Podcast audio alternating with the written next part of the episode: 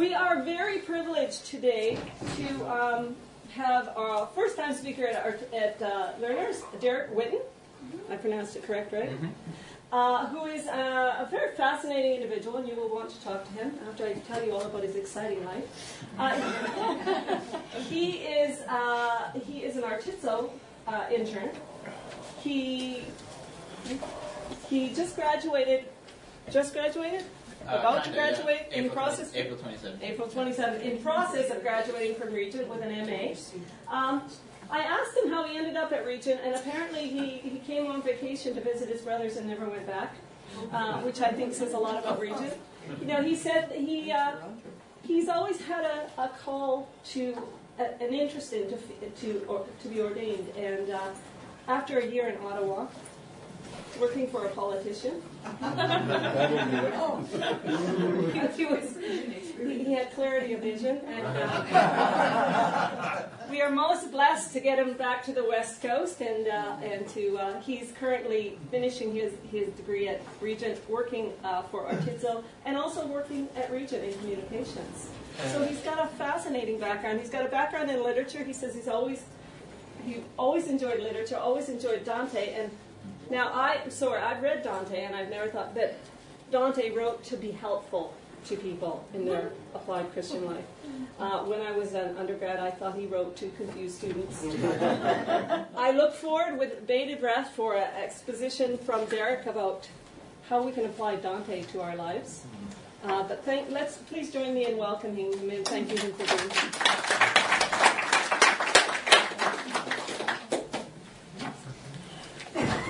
Thank you, Alexandra. I just met Alexandra a few minutes ago, and that was a great introduction. So you're a very attentive listener. Um, yeah, this is not in my talk, but it's interesting what she said about Dante being helpful. Um, I also did not. I only encountered Dante a couple years ago, and I was also surprised to find when he describes why he wrote uh, the comedy, what he says is. I wrote this poem so that you could encounter it in a state of misery and be taken to a state of happiness. So it's actually kind of like a medieval self help book, like the first self help book. And whether or not it works is, I guess we're going to find out. Um, so there's a profile of Dante. That's how he's usually portrayed. I have no idea why, in the big red robe. And as we go through, we're going to take kind of like a whirlwind tour through the afterlife and we're going to kind of view a few of the images as we go through. So I wanted to ask before we got started, how many here have actually read the comedy in its entirety? One. That's even even less than I'd expected. Who here has um, read a portion of the comedy? Dab, dab, dabbling, dabbling. Great, great. Well, I intend this lecture as an introduction, so that's great. So I encountered um, the comedy in a class at Regent, and like I said, was surprised at how helpful. Um, first of all, how beautiful it was, but also how helpful it was in my spiritual life. So I want to get a little bit into that. Um, and anticipating that a lot of you wouldn't have read it, I wanted to give like a back of the book uh, like glowing endorsement, like you usually find on the back of books. Like J.I. Packer writes a lot of these, I think.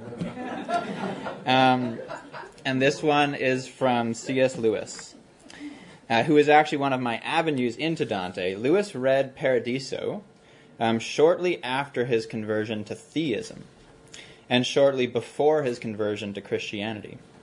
And after finishing, he wrote a, um, a letter to his friend Arthur Greeves and he said, This is the most important poetry that I've ever encountered. And he read a lot of poetry. And he sa- and uh, once you've read the comedy, you actually see it everywhere in Lewis's work. He uses it in most of his fiction and in a lot of his nonfiction. So the words important and poetry are very rarely combined uh, these days. So what I want to ask and hopefully answer in this lecture is what is it about this poem um, that Lewis could find so vital and so important to himself and actually to his spiritual journey. So I first I want to introduce the comedy for those who haven't had a chance to engage with them at all. And then I'm actually going to use Charles Taylor to kind of ground us philosophically. Um, and I want to offer one argument through that lens um, for why Dante isn't just kind of a historical curiosity, but it but why it might be good and even important to read Dante as a Anglican Canadian. So my reason for why he is important will be this: because Dante's comedy is an effective teacher of the way of images. What is the way of images? It's the pathway to the vision of Christ himself through properly seeing the presence of Christ in all that we see in this world. In short, Dante's comedy teaches us to reconstitute all of our seeing in this world as not merely like a natural um, function of our eyeballs, um, but as a foreshadowing of and a participating in the vision of and union with Christ, which is our ultimate goal as human beings. So, um, before we get into the way of images, I, I, I want to briefly introduce who Dante was and what the poem was.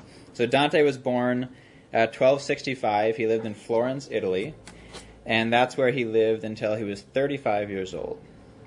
At age 30, he published a volume of romantic courtly love poems about his love for the young Florentine girl, Beatrice. And that kind of jump started his poetic career and in addition, uh, in addition, he became involved in politics in Florence, and he was also licensed as a pharmacist. Little known fact. Around 1301, Dante's life takes a, a, bad turn. He finds himself on the wrong side of Pope Boniface VIII. And so, long story short, Dante is part of a political group called the White Guelphs, and they're opposed to another group, the Black Guelphs, and Dante is kind of sent on a mission with his political party to Rome to kind of um, appeal to the Pope.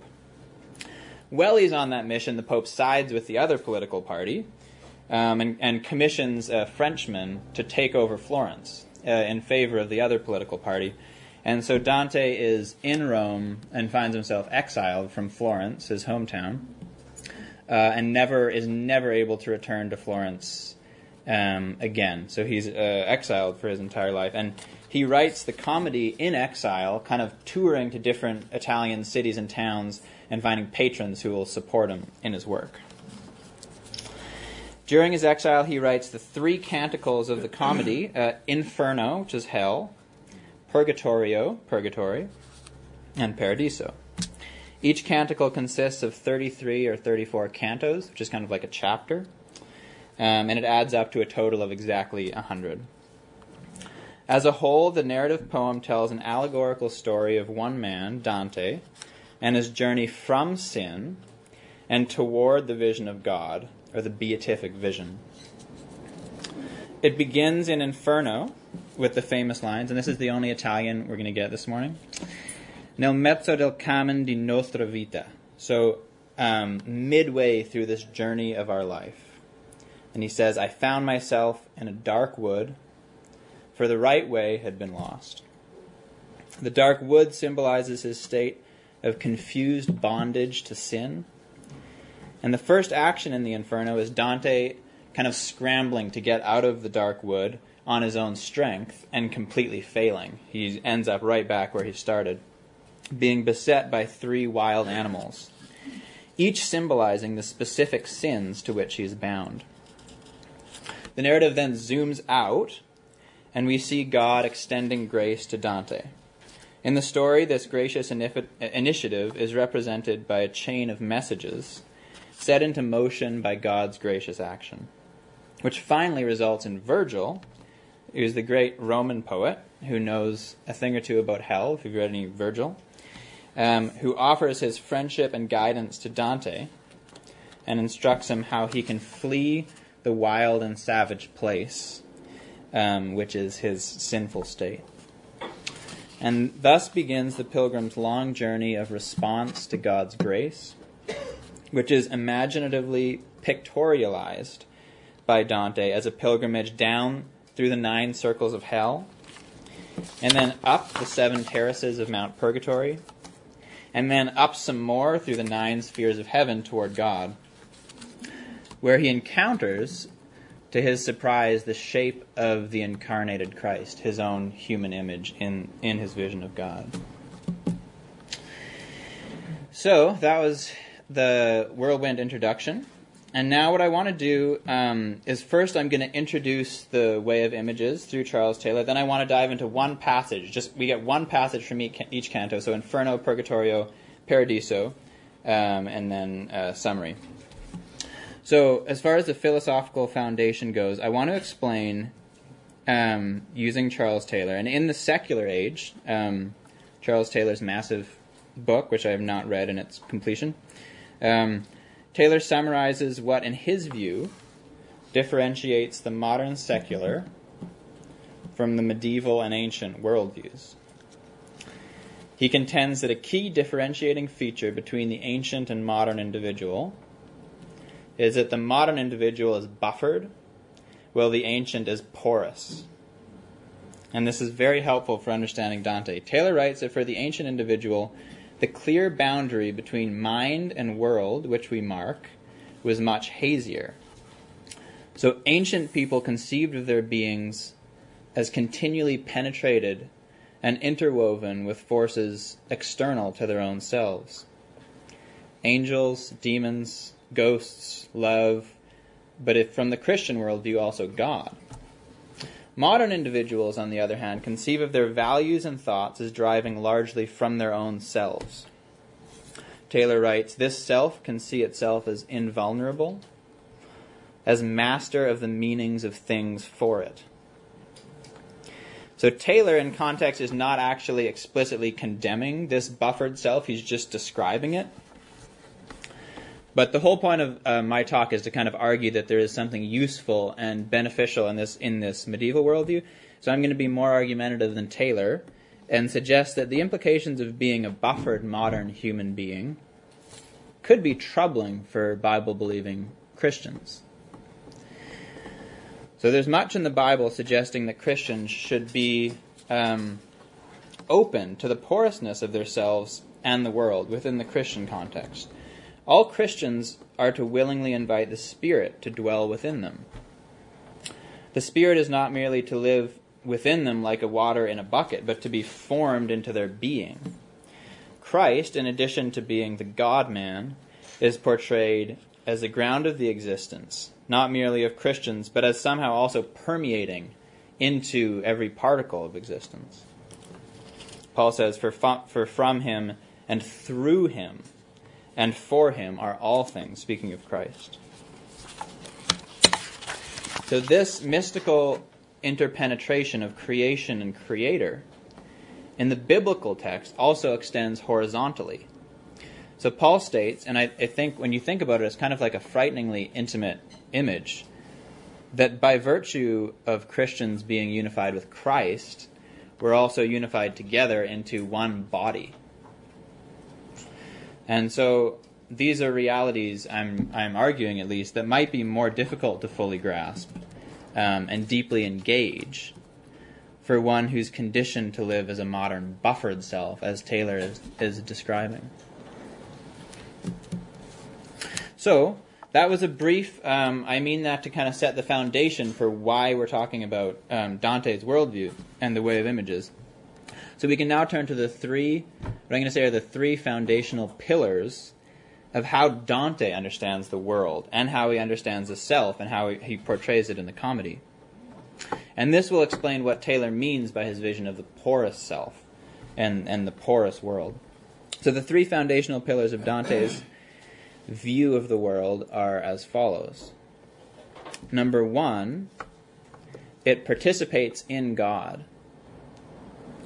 Number two, it's hierarchical, and the, the criteria by which that hierarchy is formed is the extent to which each aspect of creation participates in God. And three, um, particular aspects of creation participate not only with God, but they also participate with each other and there's this vast web of horizontal union. And the goal of all those horizontal unions, ideally, is to arrive at the source of all union, which is um, our union with God, which is most um, keenly seen in the incarnation.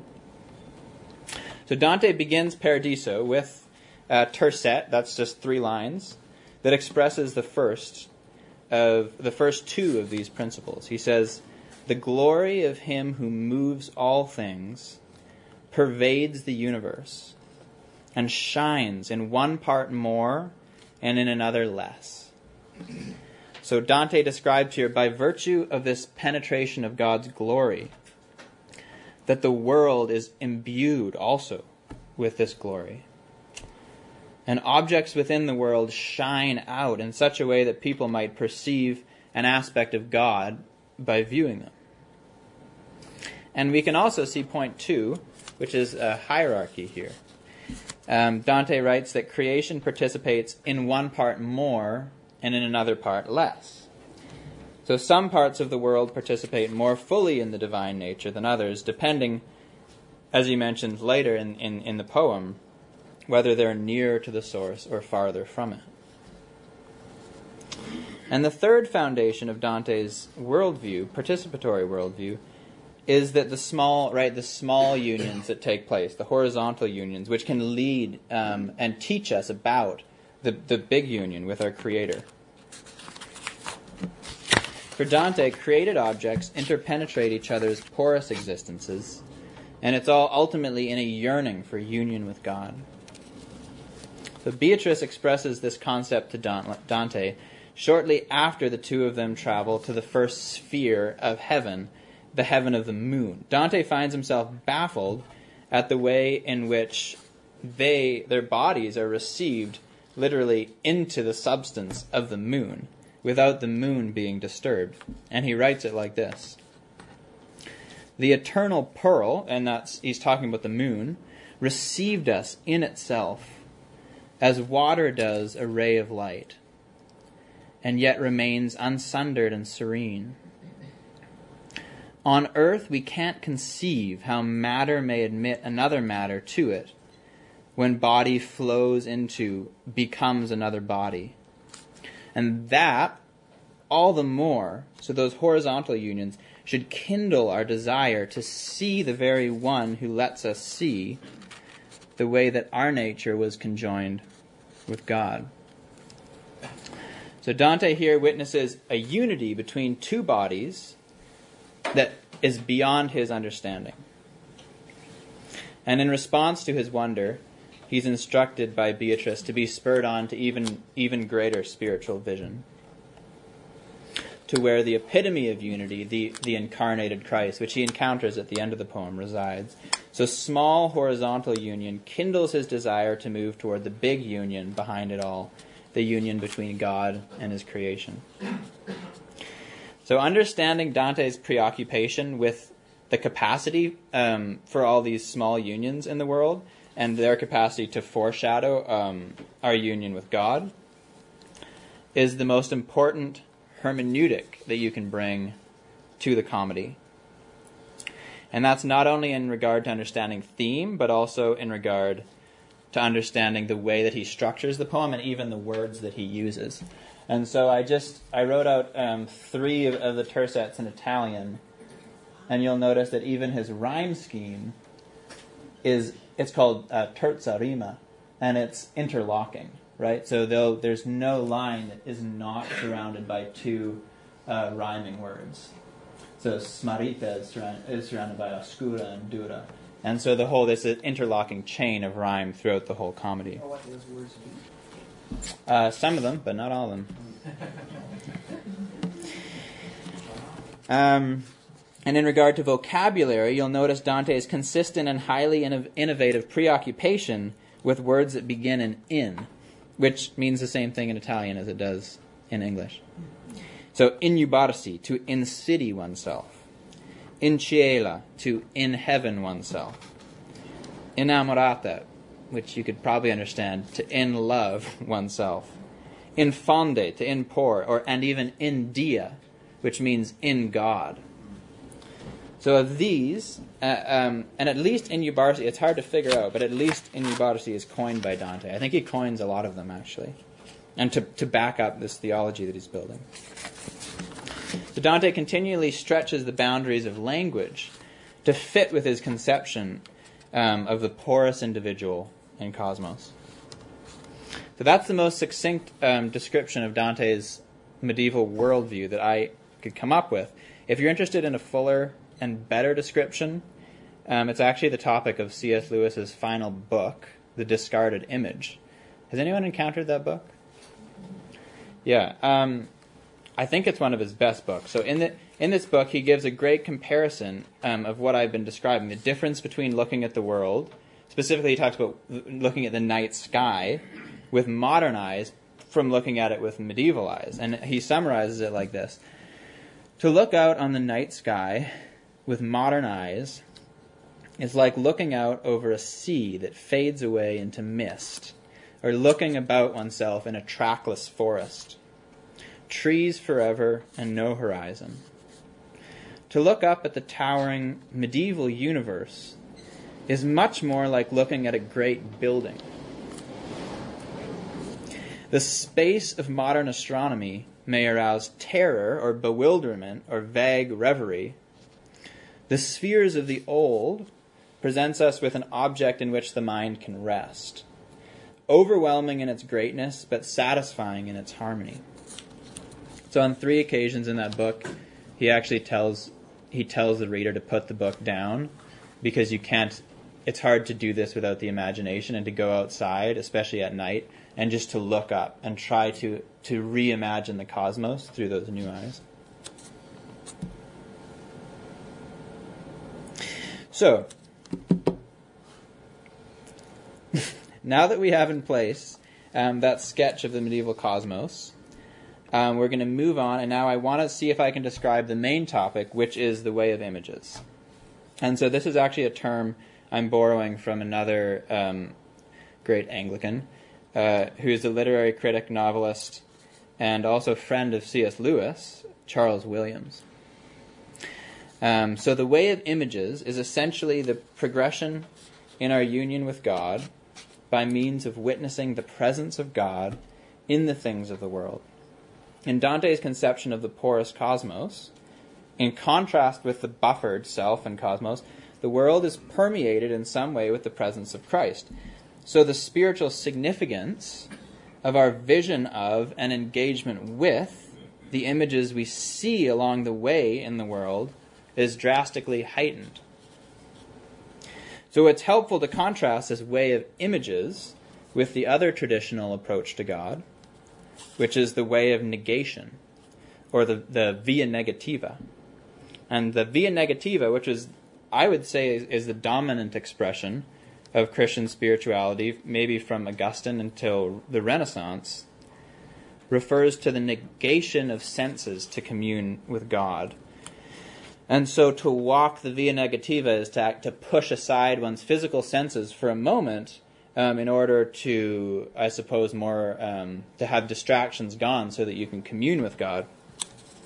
And the most uh, basic expression of that would just be closing your eyes um, in prayer, or even leaving uh, like a noisy room so that you can um, be in a quiet place to, to commune with God.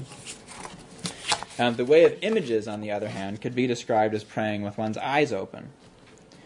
So it's the discipline of seeking true vision of things, seeing them as God sees them, and also seeing the presence of God shining out of them. So Williams writes To walk the way of images, a person must cease to know the images as that person chooses. It must know them as they are. That is, as God chose them to be. That is, the person must, as much as possible, know the image as God knows the image in its union with Him.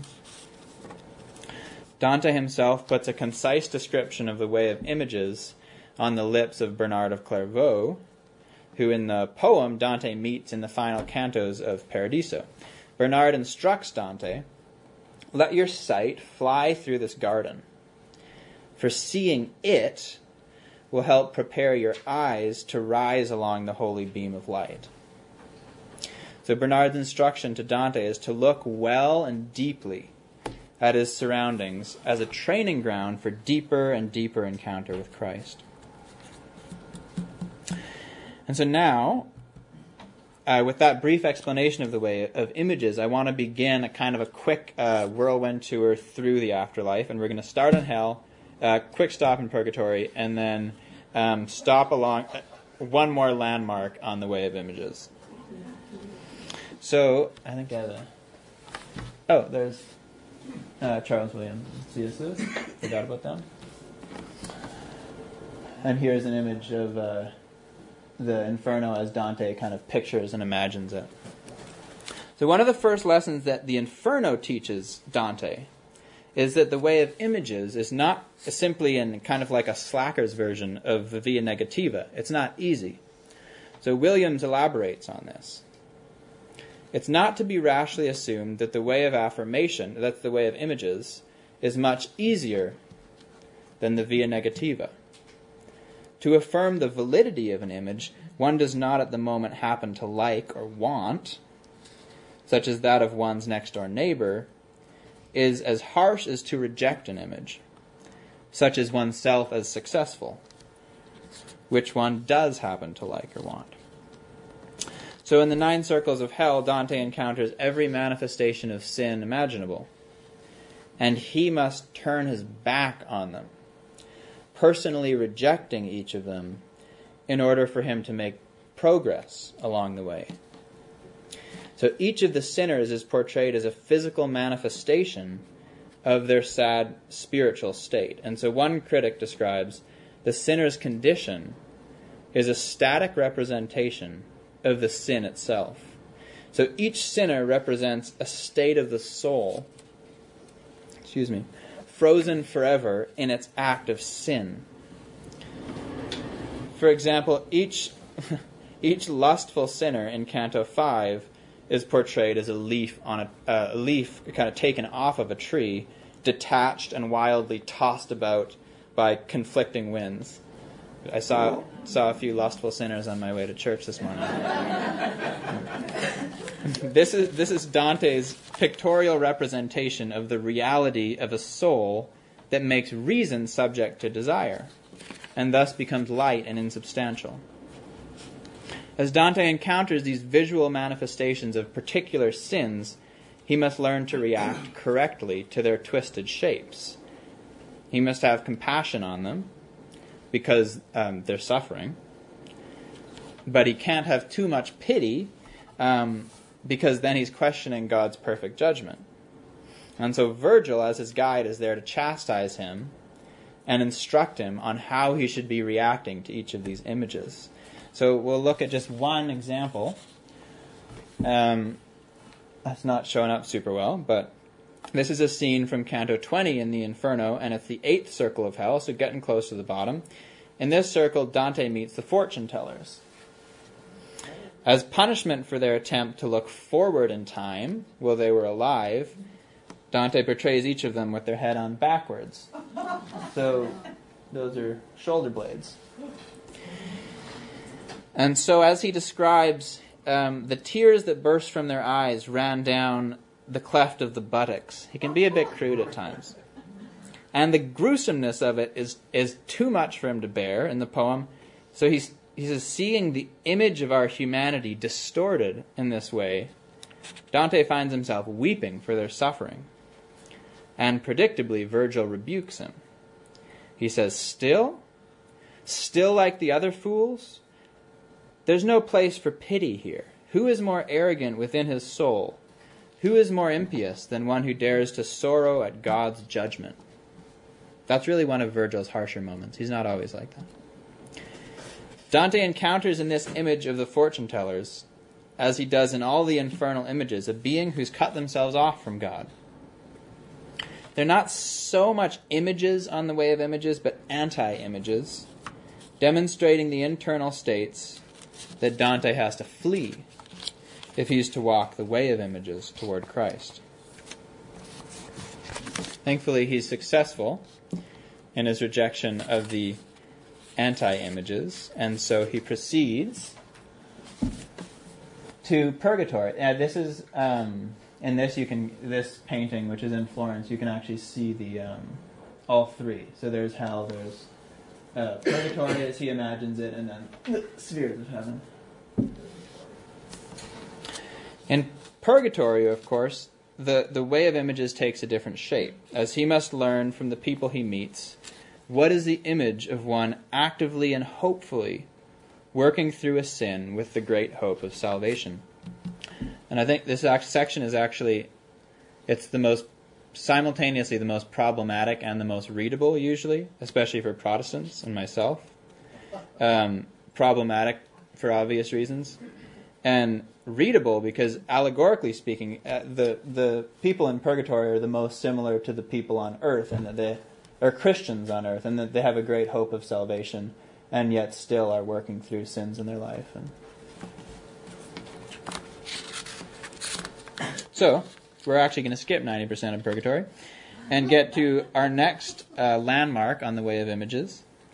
And this is the first true saint that Dante encounters.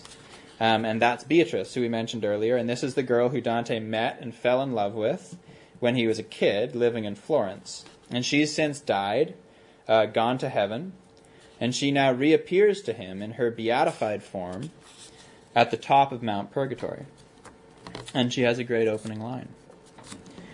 She says, Observe me well. I am, in truth, I am Beatrice so her instruction to Dante is that from this point on, as he encounters the redeemed uh, people in heaven, he must learn to look well at them. He must learn to tear his eyes from lower sinful desires and to look deeply at the goodness um, that he sees in these people and actually to see the presence of Christ in them and thus um, learn more about the vision of Christ and prepare himself to see Christ more clearly. Um, I actually have a. This might not be big enough to totally see for all of you, but this is um, uh, Salvador Dali does illustrations of each of the each. He does one illustration for each canto of um, the entire comedy, and I think this one describes um, exactly what Dante is supposed to be doing uh, throughout the comedy, which is so you can see his his chin is up. He's attempting to look to Christ and yet his eye is uh, not in the right place in his face, so it's right next to his nose. Um, and so this is, I think it's a great portrait of the str- the struggle of Dante, but the struggle of every Christian as you try to um, focus on Christ, but are also distracted in certain ways. Also, that's kind of the uh, it's a laurel, and it's also drawn to look like the dark wood right? So from the first canto, which is within his mind. Um, if you have, maybe I'll pass it around if you haven't, if you couldn't see it from back there. So from the point of Beatrice's appearance onward, Dante's vision, and especially his vision of Beatrice, comes into central focus. Dante's initial glimpses of Beatrice in the earthly paradise are pained and difficult, but they become easier as he turns uh, more and more away from his sin. So, directly after Beatrice instructs him to look well at her, Dante finds himself unable to do so. Instead of looking at her, he looks at himself. In the water, the, the, there's a river there, and he's overcome with shame at the sight of his own image. He says, I lowered my eyes to the clear water, but when I saw myself reflected, I drew them back toward the grass. Such shame weighed on my brow. And she is stern with him because of his turn back inward and away from Christ. She says, Lift up your beard. And Dante describes the immense difficulty with which he does so. He says, With less resistance is the sturdy oak torn from the earth whether by our northern wind or by the one that blows from Iarbas lands. Then was my chin nudged up by her command. And so from this point on, um, throughout the, uh, the Paradiso, we see Dante encountering the images of dozens of these um, great Christians throughout the ages and scholars um, from the history of the church in the, in the nine spheres of heaven, starting with the moon, passing through the planets, and up into the realm of fixed stars. Obviously, this is pre um, Copernicus or whoever it was that figured this stuff out. Um, and throughout the journey, his primary image remains Beatrice. And the most typical portrayal, as he's progressing, of Dante and Beatrice's spiritual relationship is as follows Dante looks at Beatrice, and Beatrice gazes further up into the heavens toward Christ. And so Dante is instructed by Beatrice's gaze how he might also center all of his desire on the vision of Christ. So, right at the beginning of Paradiso, the pattern is set. Dante describes it as follows So, her gaze, pouring through my eyes on my imagination, made itself my own. And I, against our practice, set my eyes upon the sun. Beatrice, similarly to Virgil, continues to instruct Dante's gazing. In this case, to ensure that Dante never gets so distracted with an image itself that he forgets the uh, like the capital I image to which all of the images point. So in, in Canto 18, Dante kind of gets a bit starey at Beatrice, and Beatrice reminds him, Not in my eyes alone is paradise. So Beatrice is cautioning Dante against staring wrongly at one image, her, of becoming fixated and forgetting that even the most remarkable and godly image must be seen in its union with Christ and not for the sake of the image alone. So the progression of his vision, basically, that, that is the pattern, that it continues um, until finally, beyond the ninth heaven, he has his vision of God. And within this vision, his eyes set upon the human image of Christ. And that this is another from uh, the same series as the one that I'm passing around. And so I want to read uh, briefly his just part of the the vision of Christ as he describes it, and then comment on how that plays into the way of images that that we're talking about. He says, "Oh, how scant is speech, too weak to frame my thoughts." Compared to what I still recall, my words are faint. To call them little is to praise them much. O eternal light, abiding in yourself alone, knowing yourself alone, and known to yourself, and knowing, loving, and smiling on yourself. That circling which, thus conceived, appeared in you as light's reflection, once my eyes had gazed on it for a while, seemed within itself and in its very color to be painted with our likeness, so that my sight was all absorbed in it. Like the geometer who fully applies himself to square the circle, and for all his thought cannot discover the principle he lacks. Such was I at that strange new sight. I tried to see how the image fit the circle and how it found its wear in it. So he's trying to figure out how a square can become a circle, comparing that to how God could become a man. But my wings had not sufficed for that, had not my mind been struck by a bolt of lightning that granted what I asked. And here my exalted vision lost its power. But now my will and my desire, like wheels revolving with an even motion, we're turning with the love that moves the sun and all the other stars. So, here at the peak of his spiritual ascent, Dante encounters the image of a human body in the beatific vision. The image appears to Dante within itself and in its very color, painted with our likeness. And Dante uses the presence of the body of Christ in the, in the beatific vision to kind of retroactively affirm the importance of all the created images which led Dante upward to this final vision. Dante Pilgrim had been encountering the impression of God stamped upon creation, most significantly upon Beatrice, throughout his ascent, and now encountering our likeness within the Godhead. The legitimacy of all of those images that he encountered is affirmed and cemented. So Dorothy Sayer, Sayers who is also friends with Lewis and um, with Lewis and Williams, with kind of a theme here, writes that all the shining images are seen summed up in the final image, the image of the incarnate Christ, in the very center of the unimaginable Godhead. The fact that the image sums up all previous images is also an affirmation of the legitimacy of these images' guidance. Um, also, in the in the beatific vision, you, you, you notice that the Trinity is portrayed as smiling on itself, which is another incarnational image, in that the smiles of all the people that Dante has encountered as he's ascending are continually highlighted. Um, and so, as Dante is being led toward Christ, and so to portray that kind of fleshly image of a smile within the Trinity is another verification and affirmation of the true presence of Christ that Dante encountered in, in the Christians that he encountered as he um, ascended.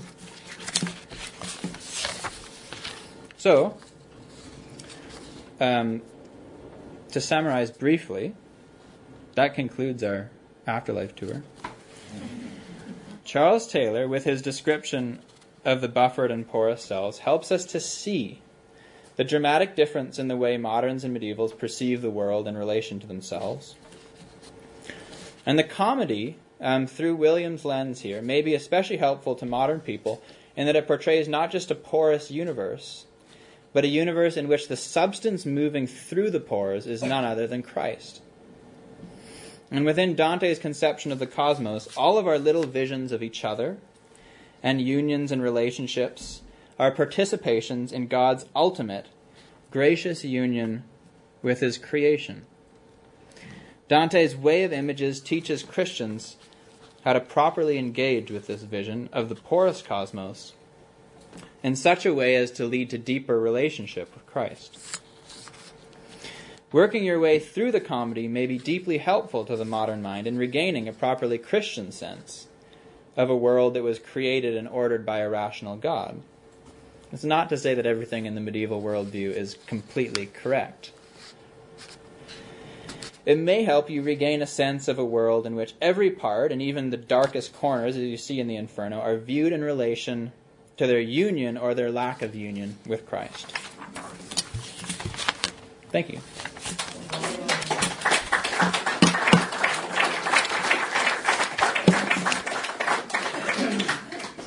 In the poem, I saw the word vita. Isn't that uh, Latin for life? And the word canto, isn't that Latin for song? Um, and Italian also, I think. Italian and Latin are super similar. So vit, I don't know. That, that, those poems, is that in Italian or Latin? Yeah. Yeah. Also, the vita in Italian is Italian for life and canto for song. Yes. Okay, Yeah. so a bit because uh, in because uh, so heart soul heart soul life uh, uh, Portuguese uh, coração alma vida. So when I vita, Yeah. that means like in Italian. Yeah. Okay, Yeah. and cantor in Portuguese song. So canto. Okay. Right. Yeah. Nice. Uh, Sheila? This picture that you've left there, I've seen the original Dali painting. Really? In, uh, yeah, in Glasgow. I can't remember. Wow. Somewhere near their major church, there was a, an art gallery.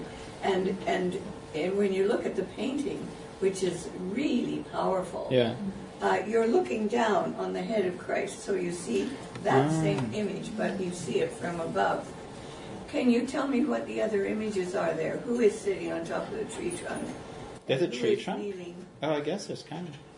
Well, Well, that, so that like this is this is Dante, okay. and this is Beatrice. That's Beatrice. That's his, good heavens. I'm not actually 100 percent sure about that, but that's what I've always assumed. She looks so. Oh, yeah. She looks so. Words fail me. She looks so what? Well, unappealing. Well, As a woman, it's ab- it's abstract, you know. I had too small and size too big, and you know, All right, what do I know? she can take it. I was I was going to mention to you that you mentioned Dorothy L. Sayers. Her translation Mhm. of the Divine Comedy was the best thing for about 30 to 40 years until the 1990s, when apparently somebody wrote one that was considered to be slightly better. I wonder if it's the Hollanders. It might be. The Hollanders is I, it would be my recommendation for a translation, and it's they're they're both Dante scholars, but he is one of the top Dante scholars, and she's a great poet. Yeah. So it's a great husband wife duo that produced, and it's not rhyming, which I actually prefer, but it's an incredible uh, translation. Uh, yeah. You're saying it's a good self-help book, so uh, I can see what she means. So if someone feels backed up against the wall, they're all alone. They can just take the book with them and just fall back on it and talk to other people that have read the book, and it can just help you if you're really, really shook up. You can sort of ride things out with the help Yeah. of that book. Sometimes that's not a bad idea to do it that way. Interesting. I actually know someone, or I haven't met him, but I've heard about him, who does kind of like writing literary um, training for people in prisons. And he says that one of the one of the really popular works that they work through is Dante's Inferno. And it's probably it probably is that idea of start starting alone halfway through your life. You've made a ton of mistakes. You're in despair, and that it's a pretty powerful image of somebody emerging and having to face everything that they've done because he sees himself projected in every image he encounters and having to turn their back on it. What made you choose this topic? Do you mean Dante in general, or this, or this? Well, for a deeper exploration, an essay or thesis I- something? I read the last. I worked my way completely backwards. So I read for. I was assigned for a class to read the last canto, and almost the whole canto is just him describing the vision of Christ. I had never really encountered someone attempting to describe that experience before. And I was, and then as I encountered more of it, I realized his whole theology is, is revolves around this idea of union. And so then going back to the beginning, even in in the Inferno, sin wasn't portrayed just as um, like don't do this, like command, but it was these are all the behaviors that make it difficult for you to see God. And I just found that to be everything was portrayed in relation to union or disunion with Christ. And I found it to be a powerfully positive way of depicting sin and struggle and also the, the beauty of the of holding your just your desire to be unified and to see God as central and that guiding other theological assumptions. And so that was the basic idea that um, I was captured by. And then as I was, I did more work on it throughout Regent, and then after about twelve missed starts, I decided to do my thesis on it as well. As well so yeah. And Jay? You mentioned that uh, in Dante's work, the participation in God is really at the core. Uh, in the last canto with the beatific vision, to which extent does he participate in Christ and Christ's redemptive works? Is that something that he unfolds, or To what extent? um, does Dante talks about um, participating in Christ's redemptive works uh, in the beatific vision? Um, that's an interesting question. So, are you saying is it just like some rapturous vision with no practical initiative? Is that kind of the question? Yeah. Yeah. Um, and I think it ends with the vision. And so I could see why that assumption would be made. In another sense, the entire poem is about him surrendering his will to God as he slowly detaches his will from the things that he had a pretty wild young life. And so if you look at the third last line, for example, but now my will and my desire, like wheels revolving, turned with God's love. And so I think that the he's now well prepared to live a fruitful life. It doesn't you don't get a count canto afterwards where he goes out and like feeds the poor, unfortunately. But I think that it is very much describing the preparation, the purification of heart that's that's necessary to do that. So. That, uh, yeah, sorry, I don't know your name. Yeah. Um, just listening to you describe these things, and it really impressed on me just how uh, we need to have a great culture, a culture that has wrestled with the divine to create and produce such profound works as you know Dante did. And, and, I'm, and I'm left wondering, what do we have here that could even approach this in our current uh, productions of art of any form that shows that we are wrestling with the divine in this way? Because I, I see in our current art a lot of cynicism. Um, we, we know there's something wrong, uh, and there's a lot of negativity, but there's you're kind of left with an empty despair or just a, a kind of grasping at um, you know optimism for no reason. Hmm. Do you, can you think of anyone now that is kind of producing something that's even approaching this Do you mean alive now or this century? in our in our current generation, like recent generations, not necessarily alive, but I mean you mentioned Lewis Yeah. obviously, but I'm saying more more recent than Lewis. Let's put it that. More recent than Lewis is tough because I was also thinking T- T.S. Eliot, the Four Quartets is is deeply influenced by Paradiso, and you could see it as a, a more fractured, um, like more modern, borderline postmodern attempt at describing the beatific vision, and so I. I really I think that he and I mean so in, in some ways he's doing the same thing as Dante and a lot easier to encounter um, because he's talking the modern language. But I mean, it's tough. I mean, I sometimes go as far as like deep attempts to to like to kindle the desire to see God. I off I love like Tolkien and Lewis because they're doing it through the through the lens of fantasy. And so, so much in the Narnia series actually, I think, is trying to do the same thing. Um, and I know you said it has to be past Lewis, but I couldn't think of anybody else. Is trying to do the same thing that that, that Dante is, is, doing. I mean, even even if you look at like the White Witch, is basically Dante's Satan, um, freezing everything around her, um, making things incapable of even moving. Right? That's the idea of something being frozen for Dante is you're incapable of even moving in love toward union or vision with anything else. So he's trying to capture the, the, the same thing in the imagination of kids. I can't think of anybody after Eliot and, and Lewis. Or maybe someone else would have an idea of of someone with a similar project, but Uh, he doesn't write fiction, but uh, one of the Don and Jim would know this. One of the great Dante scholars from Canada is Father Robert Crouse yeah. uh, from King's College. So, uh, I mean, he's worth reading because uh, he was well read in Augustine and Dante. Hmm. So he's worth he's worth considering. He's got lots of students at King's College, Dalhousie now as well. Hmm. So. Question just about the use of images and the differences between the, the pre-modern and the modern. Um, so help, me- help me out here, Derek. I thought that the moderns looked at images, uh, pre-moderns looked along images. Thought you were saying that the pre-moderns looked in images. So C.S. Lewis will talk about looking along light, not at light.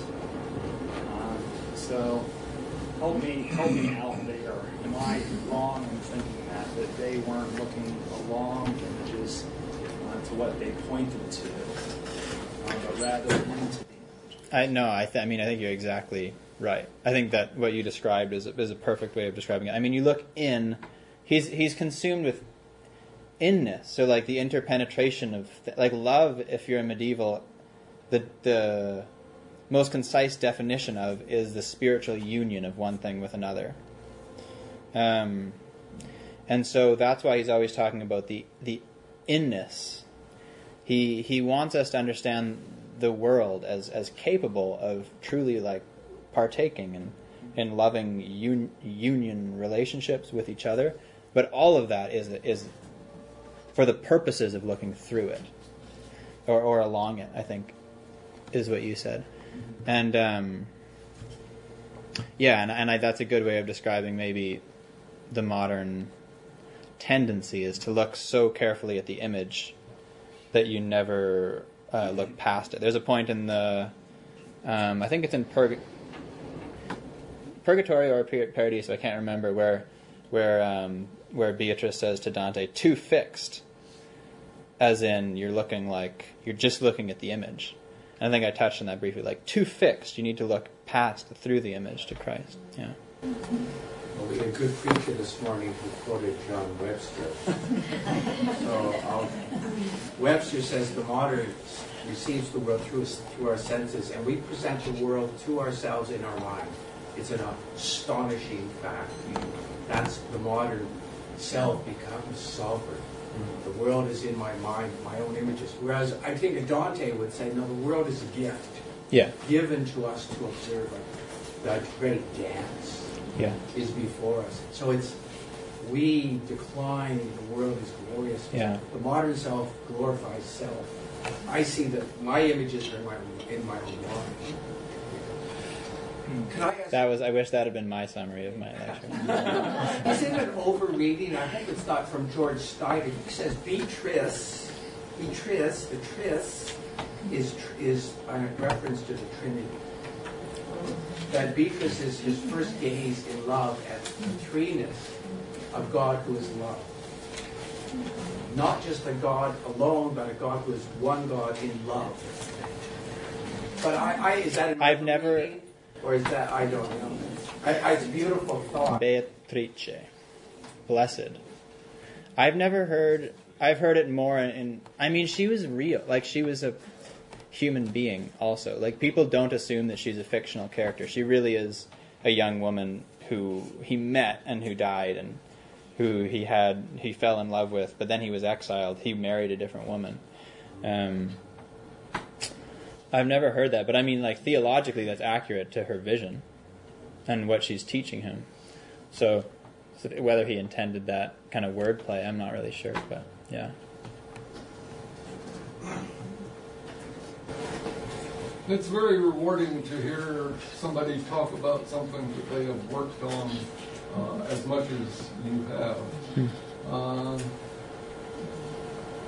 I'm wondering if in all of the surrounding materials that you looked at, you arrived at some sense of a circle of interest around Dante in the last 50 to 100 years, a, a kind of a stream of Dantism. And I wonder if in that you would perceive holding it together what you might call a modernist nostalgia. So by modernist nostalgia, do you mean people who know they're moderns but want to be something different? Yeah. Uh, the, I mean, the Inklings were consumed with Dante. The, the Inklings being the literary group at Oxford, right? So Lewis and Williams and Sayers was friends with them. Um, I don't know the other ones that well, but I mean, I don't know if you could pick a group of people that that uh, capture the term modernist nostalgia better than that group of people. Um, Eliot.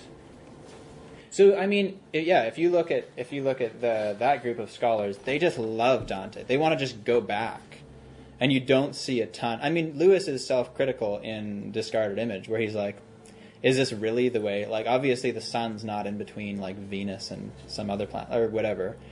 But he's also he wants to recapture the essence of it, but throwing out like obviously the scientific fallacies and things like that. But he just loves it. Someone like T.S. Eliot is more cautious, so he fragments it. He wants to capture like that that way of perceiving the cosmos and the warmth and the rationality of it. But he's like he's cynical about it too, which actually makes him a great read because you you can't really difficult to just you can't pretend you're a medieval.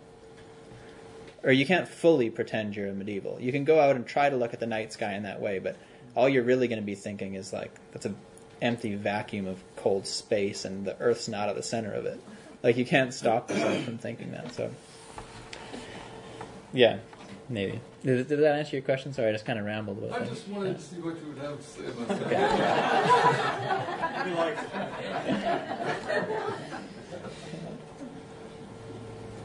Can you? Oh, sorry. Uh, That's okay. Can you uh, tell tell us why he includes pre-Christian Old Greeks in some of his stuff? You mean in, in heaven? Uh, Or, or in general, why he includes all the mythology? yeah, I don't think I don't think they were in heaven. Were? Well, he he puts a couple people you really wouldn't expect to find in purgatory or heaven in those places, and so he was, I don't know what you want to call it, um, if you want to call it progressive, like borderline heretical for his day, um, of not placing them. If you're a medieval Christian, you're supposed to put them in limbo, which is where uh, Virgil is. Um, but he also he puts Cato in the bottom of purgatory, and I really he has a very as much as his reputation is for like punishing the people he doesn't like by putting them in various circles of hell. He's very merciful. I think we all have that. he uh, he has mercy on people that you weren't supposed to have mercy on, or like he. Um, I mean, he describes Virgil as a as a person um, walking with a lantern over their, uh, like a lantern on a stick over their shoulder. So he couldn't see Christ because he lived before Christ, but his there's so much truth in his poetry that he can almost lead people there. And um, he uses all the mythology because he wants to be the greatest poet in the world. I don't know. Like he wants to interact with and, and trump with Christian theology all of the old pagan poets. So he's continually taking their images and Christianizing them. And then he I, he also when he portrays ancient figures, yeah, he sometimes like flirts with portraying them as having seen Christ in some way, even though they were lived in ancient Greece or something like that. So really interesting. Mm-hmm. Doesn't he have a couple of popes? Doesn't he have a couple of popes in hell? Oh yeah, yeah. Bon- Boniface, the guy who exiles him. Oh yeah, he's there.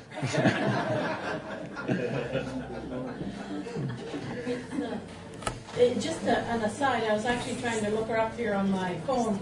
Um, we had uh, someone that was here for several years, Katie Calloway Sweda, S-W-E-D-A. She's at Baylor University, but she did her, her PhD at UBC. Some of you remember? Yes, yes. Under um, uh, Professor Dan, Danielson? Yeah. Yeah, on Dante. Dennis Danielson. Yes. Oh, he was so he was one of my readers for my thesis actually. Okay, Yeah. so uh, it looks like she's at uh, Baylor University now. Katie Calloway Sweda. I, I think she did her PhD on something to do with Dante. Oh, she cool. spoke to us Wow. uh, here. So. It's Milton. It was Milton. Milton. Yeah, it wasn't Dante. It was Milton. Milton. Forget that then. One of those.